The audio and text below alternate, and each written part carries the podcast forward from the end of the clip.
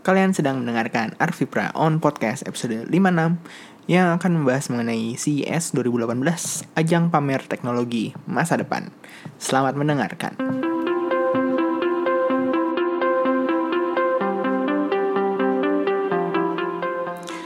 Oke, uh, halo semuanya, apa kabar? Uh, lagi ada yang ulang tahun.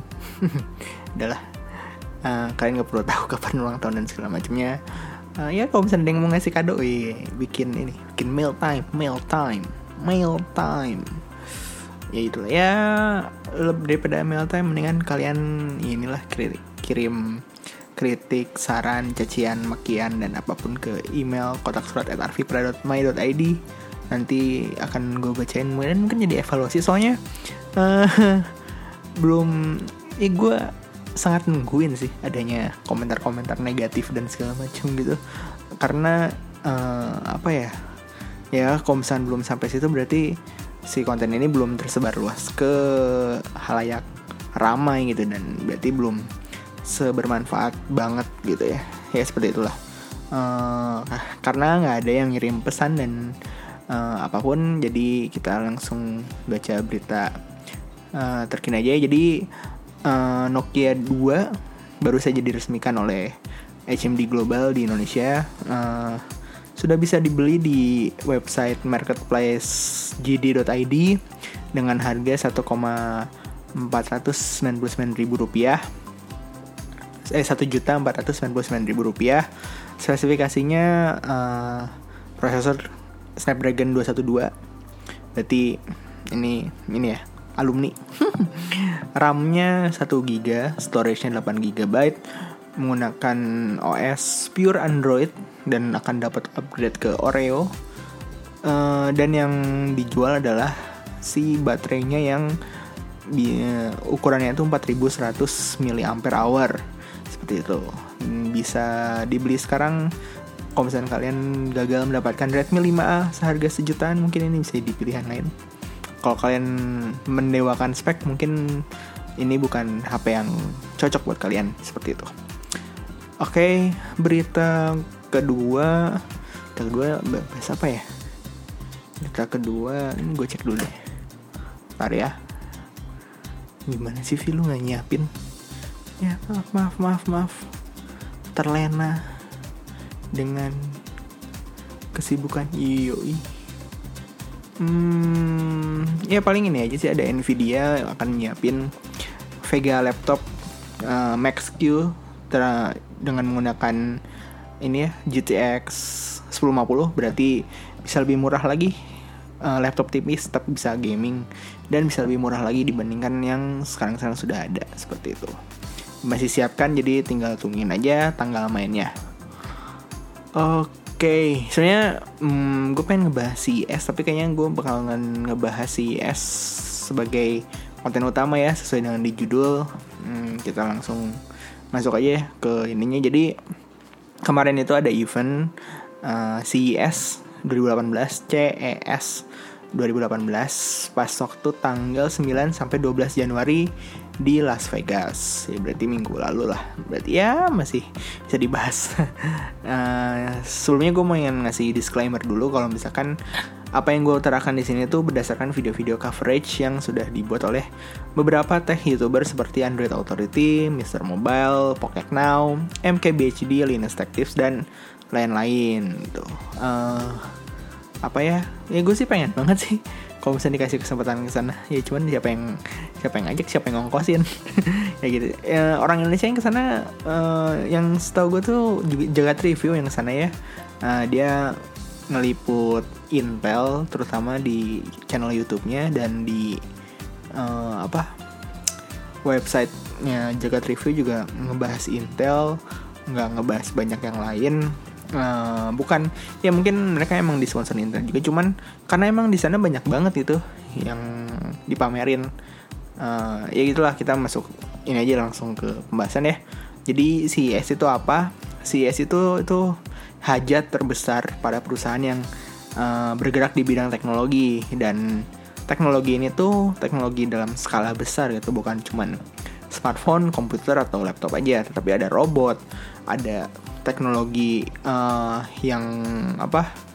Yang ditanamkan di pra, peralatan-peralatan sehari-hari seperti misalkan di dapur ada smart fridge itu kulkas pintar smart oven atau segala macam terus misalkan ada uh, uh, smart table gitu atau misalkan smart apa dan segala macam pokoknya teknologi-teknologi yang diterapkan di peralatan sehari-hari seperti itu. Terus selain itu juga uh, drone juga uh, banyak dipamerin di sini. Terus tapi kalau nggak salah tahun ini nggak terlalu nggak terlalu ini ya nggak terlalu gede banget coverage mengenai drone. Soalnya DJI cuman ng ng ngasih lihat DJI uh, Osmo Mobile 2 yang buat HP gimbal buat HP uh, dan satu lagi siapa sih? GoPro ya GoPro juga nggak nggak ngerilis apa pun terkait drone gitu terus juga ada mobil otonomus juga mobil yang self driving car juga di sini banyak dipamerin. Seperti itu. Overall gue cukup excited sama apa yang dipamerin sama tahun ini ya dibandingkan tahun lalu. Mungkin karena hmm, target jaringan 5G yang dimulai tahun 2020 sehingga sektor-sektor di bidang Internet of Things nih dipercepat itu diperquick si pengembangannya. Nah menurut uh, pribadi gue sendiri brand yang apa ya menurut gue cukup pol-polan di event ini itu adalah LG jadi LG di sini uh, selain memperkenalkan perabotan-perabotan rumah tangga yang lainnya, dia juga memperkenalkan robot-robot yang mirip banget sama apa yang pernah gue baca di komik H2O, komik karya Swetla Kartika. Uh, terus ya pokoknya uh, komik tentang masa depan gitulah di Indonesia. Kalian kalau belum baca bisa coba baca. Ada tiga volume. Uh, sangat menarik. Nanti kalau nggak salah ada ininya apa uh, drama musikalnya kalau salah seperti itu terus nah si robot yang uh, dibikin sama si LG ini tuh diperkenalkan dengan nama Chloe gitu jadi dia kayak semacam asisten gitu kayak Google Home tapi bentuknya tuh robot terus ada porter robot yang ngebantu bawain barang uh, apa ya bukan bagasi apa sih? Luggage luggage. Uh, koper-koper nah koper-koper buat di hotel gitu. Terus bisa bantuin buat check in check out gitu tanpa antri. Terus ada shopping cart robot yang sesuai namanya berfungsi sebagai keranjang belanja. Bisa buat ngecek harga terus nampilin list barang yang udah dimasukin ke cart. Jadi nggak perlu ubuk-ubuk tinggal lihat listnya. Terus juga ngasih tahu uh, misalnya kita misalnya gue lagi nyari ini nih misalnya gue lagi aduh gue lagi nyari shampoo shampoo nih. Terus gue ini apa namanya uh, kasih input lewat smartphone ya ini gue lagi lagi nyari shampoo ini nih. Nah si uh, shopping cart robot itu dia jalan sendiri buat nyariin si uh, shampoo yang gue cari tersebut. Jadi nggak usah nggak ya berarti nggak perlu nanya-nanya ke mbak mbak maaf mbak uh, shampoo ini ada nggak ya? Terus mbaknya juga uh, kayak nggak tahu terus ikutan nyari juga um di mana ya? Sampo di mana ya? Sampo ya di mana? Terus nanya ke teman-teman ya eh sampo di mana sih? Sampo di mana sih? Oh di situ. Oh ya makasih ya. Nah ini ikutin bayang ini aja. Kayak gitu. Ya gitulah. Terus yang ketiga itu ada serving robot. Dia di, digunakan di ditargetkan akan digunakan di restoran atau misal lounge-nya airport gitu kan buat nganterin makanan sama minuman gitu seperti itu sayangnya pas waktu presentasi kemarin itu cukup fail dan jadi bahan meme di internet. Jadi si Chloe ini katanya tidak merespon apa yang diinput sama si uh, presenternya gitu si si keynote-nya gitu keynote speakernya gitu seperti itu. Tapi ya dengan uh, gebrakan LG yang berani membuat presentasi penggunaan robot dalam kehidupan manusia sehari-hari nih gue cukup berekspektasi lah. Minimal 2020-an tuh udah ada bentuk ya finalnya terus 2024 tuh udah udah lazim digunakan di ya minimal di negara negara ini negara maju gitu. Seperti itu. Terus selain robot gue juga sebenarnya ini yang bikin gue kagum sih robot sih gue sih uh, gara-gara gue baca H2O aja jadi seneng gitu. Seneng yang bikin gue seneng sama LG tuh si ini si rollable TV jadi uh, menurut gue tuh perkembangan layar di smartphone itu pasti akan mengikuti kemajuan teknologi di TV jadi si teknologi yang barunya itu pasti di TV dulu baru setelah TV uh, eh, apa ya uh, sudah digunakan di TV berbagai macam baru di smartphone digunain. Kayak contohnya tuh curve display kan sebelum di Galaxy seri S sama seri Note kan di TV dulu tuh baru saya itu masuk ke uh, smartphone. Termasuk kayak layar OLED dan segala macam biasanya TV dulu baru masuk ke smartphone. Seperti itu. Nah di kalau kalian lihat videonya si rollable TV ini cukup sadis gitu. Jadi uh, bayangkan TV yang biasa kalian tonton itu ya. Uh, bukan bisa dilipat sih bisa di bisa di, bisa dibikin roll gitu loh kalau misalkan. Jadi kayak uh, ini deh di thumbnail tuh udah ada gambarnya. Jadi kayak ada dock gitu warna putih. Terus ada uh, lobang yang se yang lebih besar dikit dibandingkan TV-nya jadi si TV-nya tuh ntar tuh keluar dari situ tuh cut keluar keluar keluar keluar keluar keluar keluar jadi sampai misalnya layarnya full screen gitu kan. Terus kalau misalnya kalian mau nonton film gitu yang rasionya tuh 21 banding 9 yang wide gitu ya. Nah, itu si TV-nya bisa turun turun turun turun turun biar si layarnya itu lebar gitu seperti itu dan uh, kalau misalnya kalian nggak make nih, tapi kalian butuh uh, info mengenai cuaca, jam dan segala macam, si layarnya tuh bisa disesuaikan uh, tingginya jadi nggak nggak tinggi tinggi banget, pendek banget, lebih pendek gitu ya yang cuman ngasih tahu informasi mengenai cuaca, terus tanggal, jam dan segala macamnya. Jadi kayak apa ya? Uh, convenient banget itu kalau buat di rumah gitu kan. Jadi walaupun mungkin banyak yang apa namanya? Uh, ah tapi ntar jadi boros listrik gitu kan. Cuman kan pakai layar OLED tapi ya udahlah. kayak gitu. Ya pokoknya ini keren sih. Uh, eh, gue cukup berharap ya 4 sampai 55 tahun lagi tuh ada smartphone yang bisa di roll gini, dijual bebas. Ya mungkin deh kita bisa berharap seperti itu. Nah, selain dari LG, sebenarnya yang banyak menarik perhatian di CES kemarin itu uh, brand Razer. Bahkan uh, kan jadi media-media yang diundang tuh kayak dikasih plakat yang si plakatnya itu nanti di, ditaruh di uh, teknologi yang menurut mereka tuh uh, apa ya uh, editor's choice gitulah. Uh, apa namanya uh, artis uh, terfavorit gitulah seperti itu yang maksudnya yang banyak pilihannya gitu banyak banyak kena vote. Nah si Razer ini nih yang dapet si voting itu dari yang namanya itu Project Linda. Nah, Project Linda ini dia tuh semacam dock gitu ya, semacam buat uh, apa? Buat naruh HP tapi bentuknya tuh kayak laptop gitu. Jadi pas waktu lu naruh Razer phone di si docknya ini si Project Linda ini uh, si apa laptop ini tuh bisa lu gunain selayaknya laptop biasa gitu selayaknya laptop pada umumnya da, tapi uh, dapur pacunya tuh tetap menggunakan si Razer phone-nya itu bahkan uh, karena penggunaannya itu di bawah keyboard jadi trackpadnya itu menggunakan si Razer phone itu sendiri gitu. Dan OS-nya pun pasti OS Android.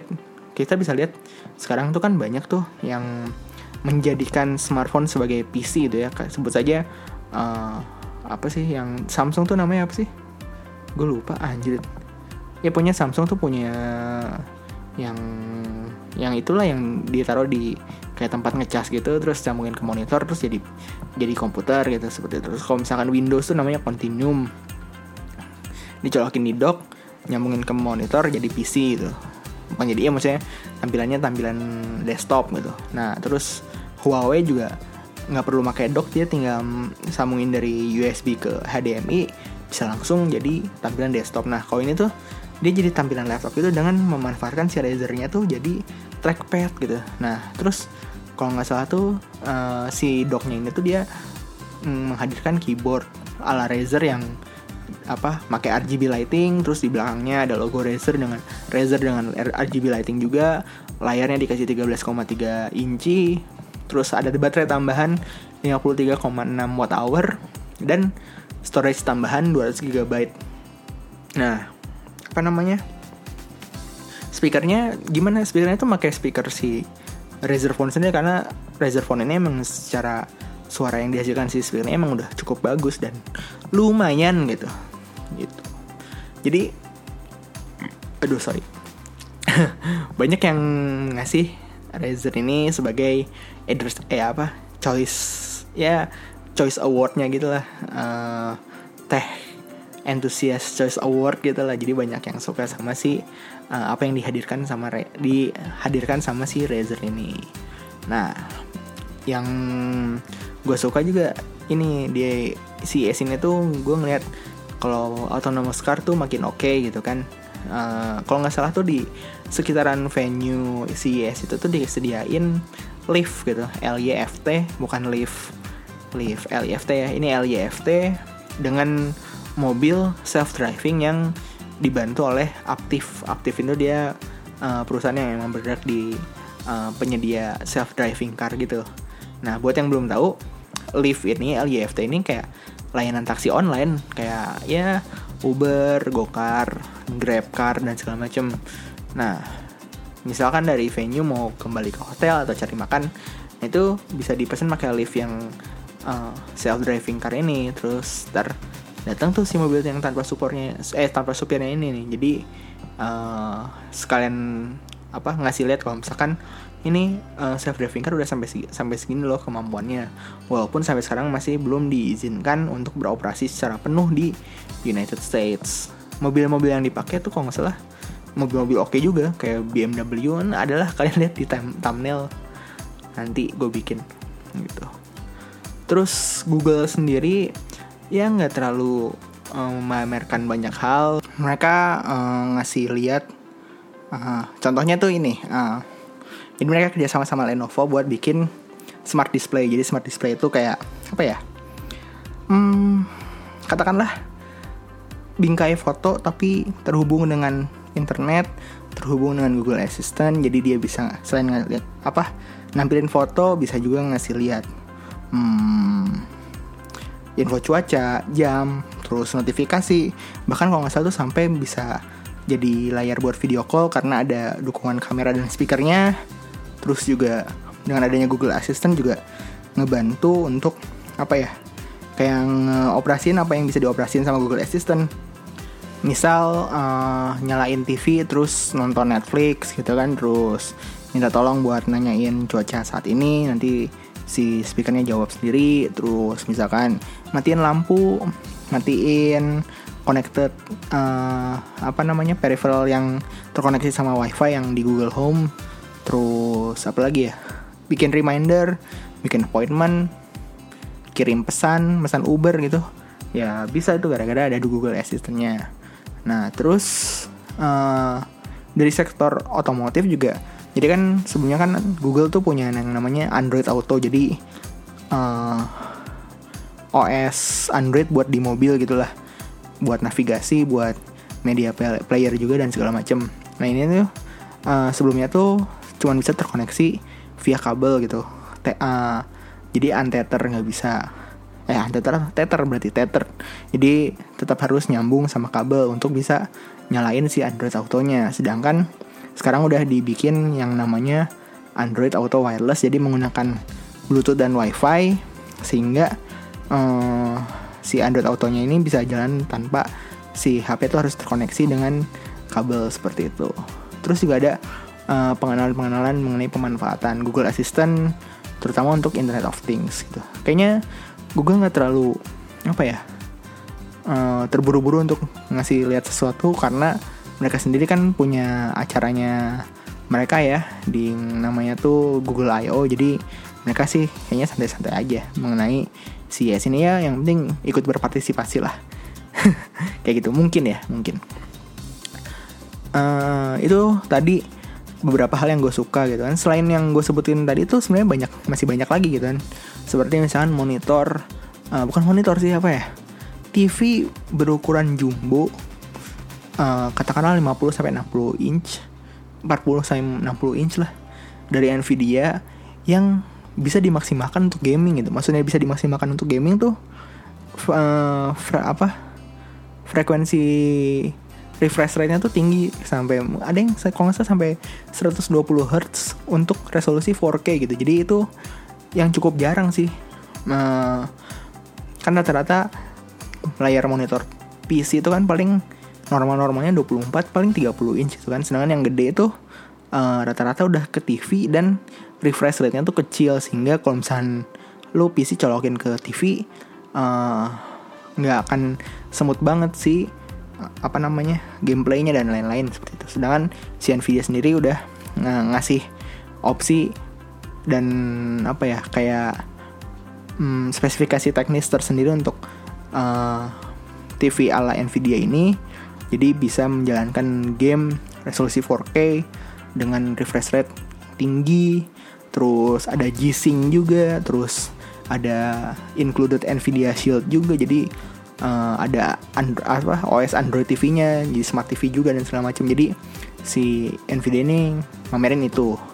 Terus dari Intel tuh dia ngasih lihat prosesor Core i generasi ke-8 tapi yang biasanya tuh cuman dikasih Intel Iris graphic gitu ya atau Intel HD graphic gitu ya. Ini tuh disandinginnya sama GPU AMD Radeon RX Vega gitu. Yang di mana ini tuh mungkin pertama kalinya ya prosesor Intel dengan VGA card AMD gitu seperti itu.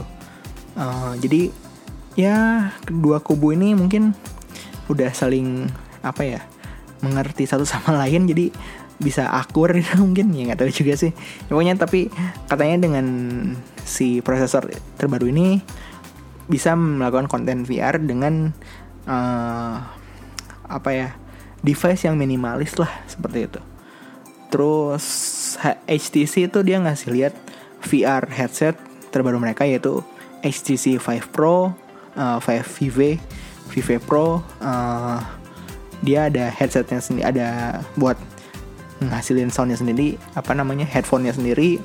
Terus juga uh, bahan apa bahan dan desainnya lebih ergonomis, lebih nyaman, lebih ringan dan wireless adapter sehingga si apa namanya si VR headsetnya ini tuh nggak perlu dicolokin apa nyambung ke PC gitu bisa secara wireless gitu. Jadi lebih seamless lah lebih nyaman digunakannya.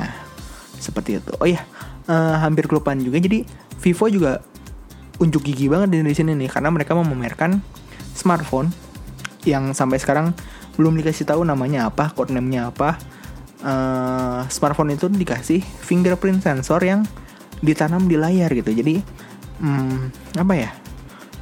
Mungkin uh, kalau misalkan kalian pernah dengerin podcast besok Senin yang ada gue nya yang ngebahas top 10 gadget 2017 itu gue sempat bilang kalau gue nungguin Vivo merilis teknologi ini karena rumor-rumornya udah banyak uh, blueprint blueprintnya udah kesebar di mana-mana. Nah dan akhirnya di CES 2018 ini tuh dikenalin uh, dan katanya sih smartphone dengan teknologi ini akan muncul di tahun 2018 nggak tahu mungkin Vivo V9 dan V9 Plus mungkin who knows itu kan. Masalahnya nggak dikasih tahu di CES nama produk ataupun codename yang uh, dinemokan gitu. Nah teknologi di balik si fingerprint di dalam layarnya tuh dirancang sama Synaptic. SYNAP TC nah itu tuh kalau misalkan kalian pernah denger ya itu dia yang biasa ngebikin touchpad laptop gitu dan beberapa fingerprint sensor pun dia pernah bikin. Dan ini merupakan apa ya teknologi yang dicari-cari sama Samsung sama Apple gitu kan. Apple bahkan ngeditch uh, fingerprint sensor untuk layarnya yang bisa kekinian gitu. Sedangkan uh, akhirnya teknologi ini udah ada gue nggak tahu apakah Apple akan mau mengembangkan teknologinya ini sendiri atau uh, meminta-minta Vivo untuk ayolah bagilah. Lu gimana sih? Um, kayak nggak kenal teman aja gitu. Nggak tahu juga. Cuman yang pasti uh, dengan adanya ini tuh ya Apple sama Samsung mungkin gregetan gregetan jadinya uh, ya gitulah gregetan gitu. Nah mengenai CES ini tuh sayangnya acara acara ini tuh nggak berjalan begitu lancar. Kenapa? Karena seringnya mati listrik gitu. It's kind of joke kan maksudnya bayangin aja acara elektronik terbesar di dunia gitu. Kena kendalanya tuh mati listrik gitu. Tapi gue juga nggak bisa nggak bisa nggak habis pikir juga sih kira-kira mereka backup plan pakai gensetnya harus yang segimana gedenya tuh. Itu acara gede banget. Tapi ya ya itu pokoknya sering pas waktu kemarin tuh uh, bahkan Linus Tech Tips shooting pas waktu mati lampu terus kayak kayak ngomel-ngomel gitu ini si S nih mati lampu dan segala macem. Itu ya baru pertama kalinya kayaknya kayaknya CES mati lampu so irony gitu kan oke okay, uh, eh, ini bahwa ini mungkin pure pendapat gue jadi mungkin banyak yang bertanya-tanya emang kemajuan teknologi ini gunanya di Indonesia apa? Ya. Manfaat realnya apa? Gitu yoi. Oke menurut gue Indonesia mungkin nggak akan secepat itu mengaplikasikan mengaplikasikan teknologi-teknologi terkini itu kayak uh, eh, self driving car gitu terus uh, rollable uh, rollable TV TV yang bisa di roll juga mungkin. Cuman jadi display display di electronic city aja tuh ya, apa ya electronic city doang kayaknya. Apa kalian tahu kan toko yang nampilin TV TV terus uh, nampilin konser atau misalkan kartun atau apalah. Ya, paling kayaknya cuma di situ kayaknya cuma segelintir orang aja yang beli. Bahkan mungkin ya bisa dihitung sama jari lah. Mungkin ya. Gitu masalahnya ya kenapa nggak bisa secepat itu mungkin ya ya masalahnya kita kita aja nih ojek online aja masih terjadi keributan di beberapa wilayah gitu kan. Terus pendidikan internet juga belum merata gitu. Dan pemerintahnya yang cun apa cenderung gelagapan saat ada teknologi baru gitu nyampe sini gitu kan. Cuma ya gue berharap uh, dari CES ini uh, gue tuh pengen banget Indonesia tuh bisa bikin event seperti ini gitu memang sih udah ada acara serupa gitu namanya Indocomtech. Tapi acara tersebut tuh lebih fokus ke jualan gitu dibandingkan keynote atau pameran-pameran teknologi gitu dan segala macem gitu kan. Coba arah acaranya tuh lebih ke ya ini uh, convention gitu atau ya pameran gitu kan. Terus ngundang anak SMA, SMK dan universitas buat bikin pameran Sense Project gitu ya terus juga bikin keynote keynote dari tech company cost tech company apa apalah itu misalkan dari apa startup startup yang sudah maju atau bahkan mungkin dari luar gitu. Kayak misalkan uh, dari Tesla gitu Amazon Google gitu. Google Indonesia kan udah ada seperti itu. Google tuh saya pernah bikin tahun lalu 2017 itu namanya acaranya tuh Google for Indonesia Google for ID nah ya konten acaranya tuh bukan cuman ngenalin oh ini kita punya teknologi yang wah, mutakhir dan segala macam gitu kan. Tapi lebih ke ah, ini nih kita membantu menyelesaikan masalah-masalah di Indonesia. Kayak misalnya contoh ini nih kita ngenalin ways yang uh, bisa digunakan apa ada fitur genap ganjilnya. Jadi dia bisa nyari tahu kalau misalnya mau apa namanya mobil lo ganjil harus lewat jalur mana mobil lo genap harus jalur lewat mana yang mana itu sangat membantu banget. Terutama buat gue yang kadang-kadang suka lupa kalau tanggal ini tanggal genap atau tanggal ganjil gitu. Nah terus juga pas waktu di acara itu juga uh, ngebahas juga mengenai penetrasi YouTube yang sangat tinggi dan kebanyakan orang membutuhkan uh, hiburan tapi kotanya dikit terus dirilis lah YouTube Go gitu yang emang pertama kali rilis di Indonesia dan dicoba di Indonesia dan kayaknya banyak yang suka karena jadi apa top apps di Play Store mungkin seperti itu. Soalnya eh, masanya saat ini perusahaan-perusahaan yang bergerak di bidang teknologi ini masih melihat uh, cuma melihat India sebagai tolak ukur negara berkembang itu kan dibandingkan Indonesia. Jadi ya kita bisa lah apa uh, lebih apa ya di lebih maju daripada India kita harusnya bisa lah gitu. Oke okay, uh, eh, itu tadi coverage gue terkait CS 2018 menurut kalian gimana? Dari yang gue sebutkan tadi kalian tertarik sama teknologi yang mana? Terus apakah teknologi-teknologi ini harus dimanfaatkan di Indonesia Uh, coba kasih tahu gue dong melalui email di kotak surat at arvipra.me.id atau di sosial media Arvipra Podcast yang bisa kalian cek di Instagram, Facebook page, Line official account dan Twitter. Oke, uh, eh, itu aja untuk saat ini apa ketemu lagi kita minggu depan dalam pembahasan yang berbeda. Uh, semoga minggu kalian menyenangkan uh, dan dadah.